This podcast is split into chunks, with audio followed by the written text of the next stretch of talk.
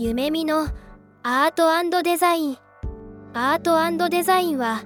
これからのアートやデザインとその周辺領域にまつわる夢見メンバーの壁打ちの様子を外部にダダ漏れさせた生々しい会話が聞けるポッドキャストチャンネルとなっております。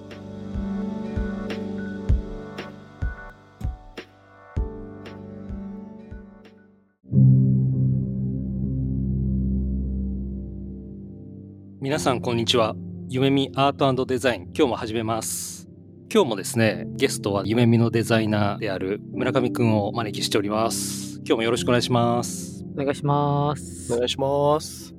今日のテーマはですねまあ村上くんにまつわることであるんですけど今日のテーマは何でしょうか翼さん。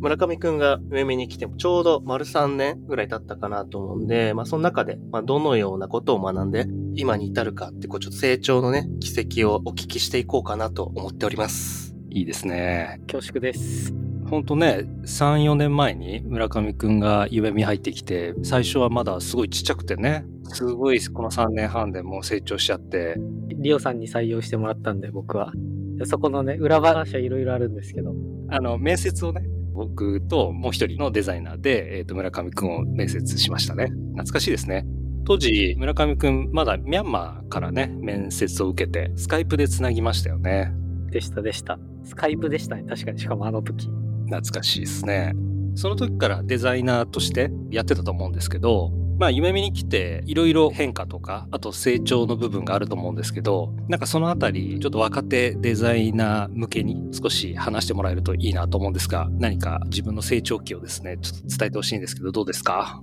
そうですね。ミャンマーの話からでもいいと思いますよ。そうですね。もともと、まあ、デザイナーになろうと思い始めたきっかけが、その、まあ、ミャンマーっていう国でですね、まあ、ミャンマー人向けのサービスを作ってたんですけど、まあ、日本からの似たようなサービスを展開してたみたいなところもあったので、なかなか現地の人に受け入れられないってなった時に、何かこう、もっとしっかりこう、利用するユーザーのことを知った上で、プロダクトを作っていかないと、使ってもらえないんだなっていうのを知ってたことがあって、まあなんかいろいろ調べてると、UI デザインみたいなものがあるみたいなところで、まあデザインとは出会いましたと。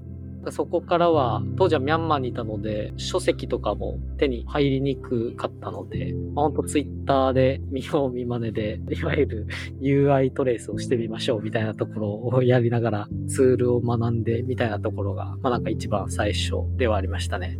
体験？っていう部分のところから入るのってすごいなって思っていて、まあ、普通っていう言い方も変だと思うんですけど、結構なんかこう影響を与えられるものって有名なデザイナーさんとかが作ったものとかが多かったりすると思うんですけど、なんかミャンマーにいてそこに影響を受けてそこを始めようっていうのは結構すごい発想だなって。あ、そうなんですかね。どうなんでしょう。でも、全然本当自分がデザイナーと名乗り始めるなんても思ってないくらいそのデザインのバックグラウンドがなかったので、たまたまそういう興味の持ち方だったかもしれないですね。確かに。まあそれがねここ3年半とか4年くらいで夢見のデザイナーの中のエースになってますから なってない、なってない、なってない。そこのプロセスの部分ってどんな感じなんですか？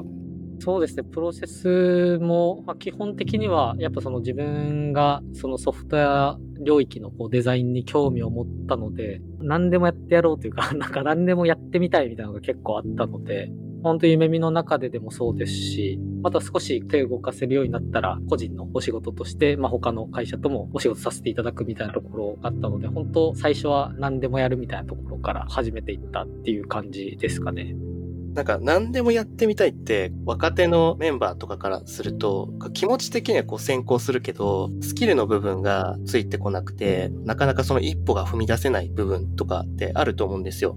でその辺ってなんかこう村上くんこうどう乗り越えたの？やれることから始めたのか、もうエイヤーでやれないけどやってみようみたいな気持ちで推し進んだのかとか。そうですね。あの、夢見の中でのお仕事に関してで言うと、やれないけど、ちょっとやってみたいからエイヤでやり始めるみたいなのが多分多かったかなと思ってます。でもその時に、もちろんその自分ではやるんですけど、一応そのレビュアーみたいな形で、まあ、そのシニアのメンバーがちょっと入ってくれて、その本当最悪何かあれば、あの、サポーターできるみたいな体制を作ってくれたとこがあったので、なので僕も、なんていうんですかね、そうやったことないですし、自分の中でやれるか不安みたいなところもあるんですけど、まあ、最悪そのシニアのメンバーとか、まあ、レビュアーの方にレビューをもらうみたいな体制を取ることができたので、なのでその中でなんか伸び伸びとというか、やることができたかもなっていう感じではありますね。なるほど。リオさんの時あったいや、何にもなかったんで、結構宿泊してましたよ、僕も。多分なんか僕も入った時に、なんかその体制の作り方が夢見のならではのやり方としてなんかこう確立されてるっていう感じでも多分なくて、たまたまこの一緒に入ったメンバーがこれまでやってきたこととかをベースにした時に、まあそういう入り方がいいんじゃないかみたいな感じで作ってくれた体制だったので、まあ今少しずつそういう体制としてなんか確立しつつあるイメージはあるんですけど、僕が入った当時もそんなにこれが夢見のやり方ですみたいな感じなわけでもなかったので、本当たまたまなんかラッキーだったなっていう感じではあると思いますね。そうっすね。だから結構最近は、まあ人数の問題もありますけど、やっぱりチームで動けるようになったっていうのが強みかなと思いますし、まあ、僕が入った5年前とか6年前くらいの夢見は割と全体としてチームですごく協力してやるってことももちろんあるんですけども、ただまあチームって言ってもまあ開発側のメンバーと PM とデザイナー側のメンバーみたいな、なんか一人ずつが出てるみたいな、なんかそういったチームの作り方だったかなと思ってて、なんか逆に僕はで個人的にすごくこうサポートしてくれる人とか、もしくはリードしてくれる人とかがあんまりいなかったっていうところは僕は面白くて、自分のやり方をクライアントに提案できるとか、尖ったまんま提案できるっていうのは なんか、あの、いや、面白みではあったんですね。まあ、それがいいとか悪いはちょっとまた別なんですけど、なんかそういったところからやっぱ夢見組織の変化っていうのも今はね結構あって、まあより良い方向には行ってるんじゃないかなと思うんですけど、村上くんの中で、まあそういった何でもちょっとやって、やってやるんだみたいな、まあことがあって、途中でうまくいかなかったこととかエピソードとかなんかあります？やりますね。最初、もうほんとそれこそ入って1、2ヶ月ぐらい経った時に UI デザインとか、まあ、特に UX デザインっていうワードとかが、まああの当時はよく使われてたかなと思うんですけど、UX デザインっていうものがものすごくこう人によって捉え方の幅が大きいというか、デザインって何みたいなのを 入社して未経験で入ったんですけど、すぐにその壁になんかぶち当たるみたいなのが、やっぱ一番最初僕がなんか経験した壁というか、何なんだろうこれみたいなのは、そこが一番でしたね。よくデザインの書籍とかに書かれてるのは、デザイナー同士でデザイナーとは何かっていう話をすると必ず喧嘩になるっていうありますけど、そういえば確かにあの、夢見社内で当時いたデザイナーみんな集めて、村上くんがファシリテーとしてデザインとは何か、夢見にとってのデザインとは何かみたいな議論はありましたよね。そうですね。やりましたね。それは本当なんか今考えたらすごいみんな優しいなと思うんですけど、入って2ヶ月ぐらいのタイミングで、なんか、夢見のデザインを考えましょうみたいなのを、なんか僕がやって、しかも何もまとまらないまま終わるっていうのが、あの時入社して3ヶ月目のその僕の取り組みとしてありましたね。確かにまとまりはしなかったんですよ。会議っていうか、ワークショップ的にやってたんですけど、確かにまとまんなかったんだけれど、この辺からデザインとは何かとか、夢見にとってのデザインとは何かっていうところは、みんなに意識づけは多分なったと思うんですよね。その後は ?3 年でここまでなるって結構すごいなって正直素直に思ったっていうところだけなんですけど、3年間の間にそれ以外にこうなんか啓蒙というかなんかこう組織にデザインっていうのを認知してもらうために行ったことってあったりするんですか？そうですね。まあでも、正直あんまり組織にどうこうみたいなっていうよりも、あの、自分の興味みたいなところで言ってたので、正直あんまりなんか、組織に何かこうコミットしたみたいなのはあんまないんですけど、本当自分がデザインって何なんだろうみたいなのを 気になったからそのデザインとは何なんですかみたいな回をあのやってみるとかもそうですし、そのなんか一つ参考になりそうなというか、一つの定義として定義できそうな、まあ、人間中心設計の、まあ、マインドだったりとかメソッドを学ぶまあ、そのプロセスを学ぶみたいなところとかもあったんですけど、結構どっちかっていうと、組織に対して何かコミットしようっていうよりも、自分の興味のまま動いてみて、で、まあ、それを社内の Slack の自分のチャンネルとかで、こういうことなのかもしれないみたいなのをつぶやきながら他の人とディスカッションするみたいなのが、なんか生まれてたのはもしかしたらちょっとあったりするのかもしれないですね。なんかまあ今日は翼さんと僕がパーソナリティになってますけど、普段は3人でやってて、本村くんがいるんですけど、本村くんと村上くん割と年齢も近いっていうところあるし、コミュニケーション取ってること多いかなと思うんですけど、村上くんから見てデザイナーとしての本村くんってどういうふうに見えてます？いや、ちゃんとしてるなと思いますね。ちょっと質問を変えるとすると、お互いデザインの話とか結構してると思うし、プロジェクトでも関わってると思うんですけど、本村くんからじゃあ学んだとこって何かありますか？彼から学んだこととしては、自分がデザインとは何なのかみたいなのを迷っているというか、そこに対して混乱をしている時に、そのタイミングぐらいで多分彼が入社したタイミングだったと思うんですね、確か。でまあなんかその時に参考となる、ま、書籍だったりとか、誰かの引用みたいなのを僕に共有してくれて、もしかしたらこれが参考になるかもしれないみたいな形で助けてもらったみたいなところはあるかなと思います。で、まあ、なんかそこから自分の中でのそのデザインっていう活動をするっていうことの解像度が上がっていったみたいなところがあって、そこの物事の解像度の上げ方みたいなのを特に学んだかなとは思いますね。喜ぶと思います。もう一つ質問するとすれば、まあ、ここ数年、村上くんの中のキーワードの中で、道具って言葉があると思うんですよ。で、ちょっと社内で調べてみたら、ここ3年で22回道具って Slack で使ってるんですね。道具って言葉って結構特殊な言葉かなと思うんですよ。まあ日常的にもちろん使う言葉ではあるんだけれど、デザインの文脈で、まあ、22回も使ってるっていうところで、何か意識的に考えてることとか感じてることってあるかなと思うんで、なんかその辺の話いかがでしょうか？デザインって何なんだろうみたいなところの話に、まあなんかちょっと戻るんですけど、やっぱそのなんか自分の中で一つ参考になったというか、あ、なんかこれが一番わかりやすいかもしれないって思ったのが、クリストファー・アレグザンダーの言葉なんですけど、デザインの最終的な項目的っていうのは形を作ることであるみたいなことを、あの、彼は言ってるんですけど、まあ、その形っていうものは人間がこう五感を通してこう知覚できるもの。つまりは制度とかの法律なのかもしれないですし、まあ僕らが作ってるようなソフトウェアっていうものなのかもしれないですし、物理的な道具ですね、ハンマーみたいなものなのかもしれないですし、みたいな。で、それを形作ることっていうのは、まあデザインっていう活動なんです、みたいなことを言っていて、なるほど、みたいな。それがこう一番当時迷ってた自分の中ですごくしっくりきた説明だったんですけども、なんかその定義を前提にした時に、いわゆるその僕らが作ってるその形っていうものは人工物っていうものとして、まあ一括りにできると思うんですけど、なんか僕はソフトウェアのデザインから入ってるんですけど、何かこう自分がソフトウェアのデザインをしてる時には、やっぱその実体みたいなものがないので、なんかこう、ものすごく何か特別な見えない何かをデザインしてるのかなって思っていたというか、なんかそれすらも思えなかったんですけど、自分はずっと何をデザインしてるんだろうみたいなのが見えなかったんですけど、なんかそういう人工物みたいな少し抽象的なものまあなんかデザインしてるんだなと捉えることができたときに、こう身の回りにある道具ですね。ハンマーとか、本当ナイフとか、デザインしてるみたいな活動と、そのソフトウェアをデザインしているっていう活動が一致してきたというか、あ同じなんだな、みたいなのを捉えることができたので、すごい道具を作るのって楽しいなって、なんかそこから思うようになって、多分22回もコメントしたんじゃないかなと思いますね。なんかその辺はどうですか？翼さんはちなみに、えっと、今まで9回道具って社内でつぶやいてるんですけど、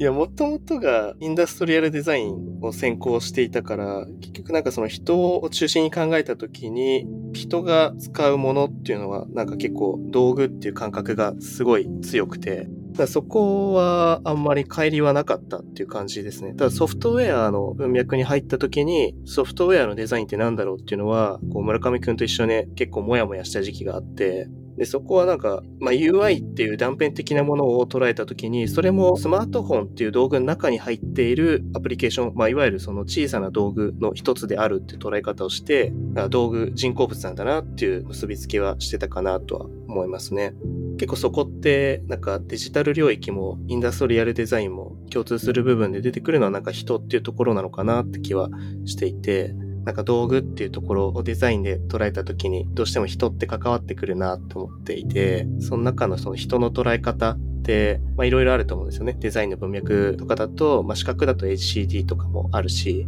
いろいろあるかなっていう中で、なんか欠かせないものなのかどうなのか基本的に僕も今まあ仕事でやってることもそうですし、まあなんか日常でやることもそうなんですけど、まあやっぱ誰かその人が使うっていうところがまあ多分ほとんどではあるので、まあそこは大事な要素というかにはなるかなと思っていますと。でもだからそこもなんか例えば人が使うのか犬のおもちゃなのかとかによってそうすると多分その犬っていう対象が大事なものになってくるかなって思うのでなんかその辺の自分がこう作るものと、まあ、それを使う人ないしはその使われる環境みたいなところはすごく人工物を作るときには関わってくるものではありますよね。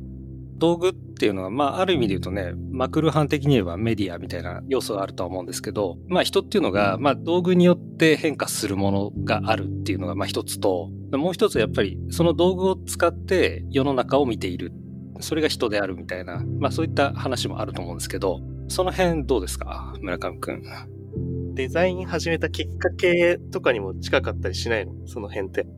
あ、でもちょっと変わってきてるとは思いますね。やっぱその当時のミャンマー人向けにこうあまり受け入れられてないサービスを展開してた時の、まあ、当時比較した時に、えー、なんていうんですかね。まあでもなんかデザインのことをいろいろインプットしていくと、まあ、なんかやっぱ人間ってその言語を使うよりも前とかからそのデザイン的なこう活動はしてたわけですよね。例えば石を研いでナイフみたいにして使うとか。それをハンマーみたいな形で使うとかっていうのをやった時に、それが人間の根本的な活動というか、デザインをしてきたことによって、なんかこう人間っていうものができてきたみたいなところを、なんかこう知った時に、これをやらない手はないと思ったというか、なぜこれをやらないんだろうかみたいなことがこう自分の中で、あの、出てきてですね。で、その中デザインっていう活動自体は、やっぱこう何かしら一定の文脈の中でこう物事を良くしたりするみたいな働きもあると思っていて、で、なんかこう、それを形作ることが、まあ、その道具を作ること、まあ、ないしは人工物を作るみたいなところにつながってくると思うんですけど、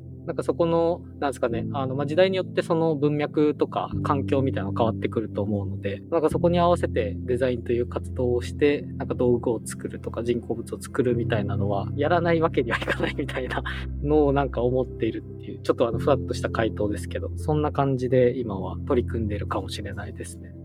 今の話を聞くと、個人的な観点になっちゃうけど、村上くんのデザインっていうのはなんか生活の中のデザインっていう感じがしたなっていう、なんか身近にあるというか、生活の中に。そうですね。生活とか、あとまあでも人間に関わるものの方が好きかもなとは思います。でなんか結構自分の興味としては、なんか人間がどうやったら、なんかこう創造的になれるかみたいなところは、デザインの活動をし始めてからそう興味を持ったところではあるかもしれないですね。でその創造的になるような、なんかこう、道具を人生の中で一個でも作れれば幸せに死ねるんじゃないかな、みたいなのを思ってる感じですかね。いいこと言うわ。ちょっと話を戻すんですけど、まあ、夢見に来て3年、4年と経って、今 CD オフィスっていうデザインオフィスの立ち上がりがあって、まあ、お二人は入ってるじゃないですか。今後、夢見の中でデザインっていうものがどういう風になればいいなとか、今後の動きとか動き方ってなんか想定あったりすれば、一言どうでしょうか ?1 年ぐらい前かな。マルチスティックでしたっけ？デザインっていうのを組織の中に置いたときに、まあいろんなところにデザインっていうものを取り入れて、まあ誰もがデザインできるような状態にするみたいなところがあったんで、今ってデザインがデザイナーだけのものになりがちなんで、まあそこを開発メンバーとか、まあいろんな営業の人とか、経営者の人たちっていうのが使えるようになれるようになっていけばいいかなとは思っていますね。まあそのためにこう徐々にメンバーから浸透していければいいんじゃないかなとは思ってます。今後、社内のサービスをどういうのを作っていきたいとかでもいいと思うし、ちょっと前に村上くんが言っていた人が創造的になるための道具っていうのを夢見を通してどう作るかでもいいと思うし。そうですね。えっとまあ、僕は CDO 室、まあ、最近あの、まあ、入ったんですけど、まあ、基本的にはサービス開発周りで関わってることが、多いですと。で、まあ、そのサービス開発をしていく上では、まあ、やっぱその夢見がですね、こう提供できる価値みたいなところをサービスとして提供していく中で、先ほどちょっと話したような、人が創造的になれるような手助けができるような、ま、サービスを作ることで、まあ、夢見にとってもお客さんに喜んでもらえるようなラインナップをま提供できたりですとか、お客さん自体もまそれを使うことによって創造的な道具を使ったりとか、まあ、お客さん自身が創造的になるみたいなそういうところの手助けをできるのかなと思ってるので、そこの、まあ、開発っていうのは引き続きやっていきたいなっていうふうに思ってます。まあ、最後、綺麗な話でまとまりましたんで、今日はこの辺にしておこうかなと思います。で村上くん2回ありがとうございました。はい、ありがとうございました。この回は終了したいと思います。まあ、今日、まあ、2回目村上くんゲストに来ていただいてですね、今回はですね、まあ、村上くんのちょっと深掘りして、夢見に丸3年来て、まあ、どう学んできたかとか成長してきたかっていうのを起点にですね、若手のメンバーとかに対してどういう学び方があるかとか、デザインってどう捉えてるみたいな話をちょっと深掘りしながら話してきたとは思うんですけども、またね、こういった機会っていうのを、まあ徐々に増やしていきつつ、まあ、もう一回村上くんに来ていただいてもいいかなとは思っておりますんで、より楽しい回にしていければいいかなと思ってます。今回、ダダ漏れできたかはちょっとわかりませんけど、次回もまた楽しみにしていただければいいかなと思ってます。次回もお楽しみに。ありがとうございました。